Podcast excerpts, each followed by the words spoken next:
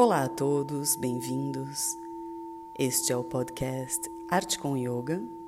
Eu sou Mariana Branco e hoje vou falar para você sobre o movimento. O movimento é a base das nossas ações. É o deslocamento. Aristóteles define o movimento como passagem de potência a ato.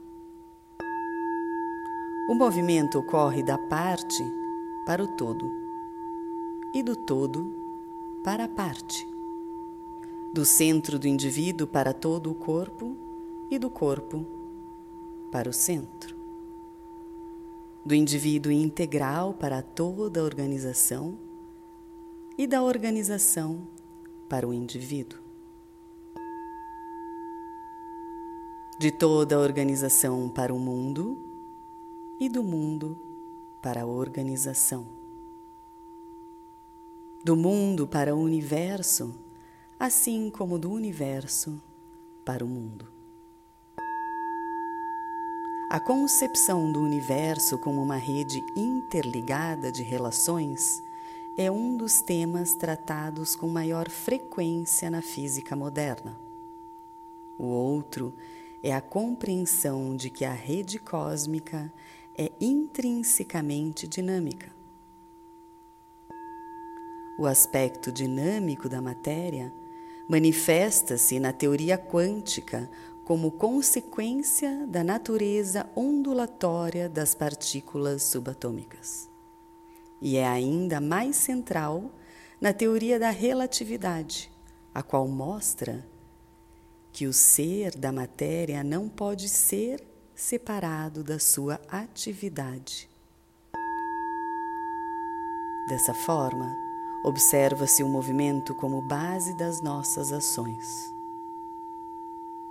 De acordo com a teoria quântica, a matéria está sempre se agitando, sempre em movimento, nunca está imóvel. A física moderna representa a matéria não como inerte, mas sim no estado de contínuo movimento, dançante e vibratório. Na natureza existe estabilidade, mas essa estabilidade é a do equilíbrio dinâmico, do movimento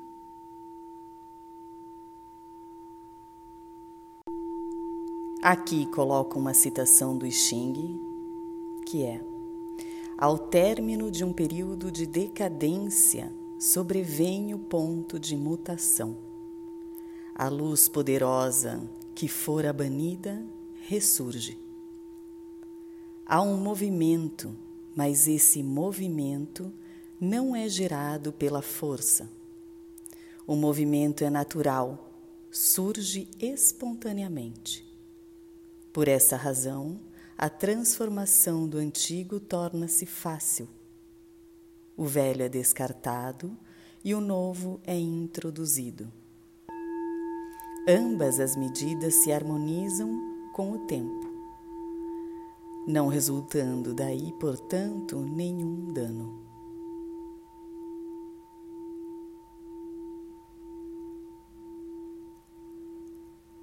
E por hoje ficamos por aqui com mais um podcast Arte com Yoga. Eu sou Mariana Branco e desejo a vocês um lindo dia. Namastê.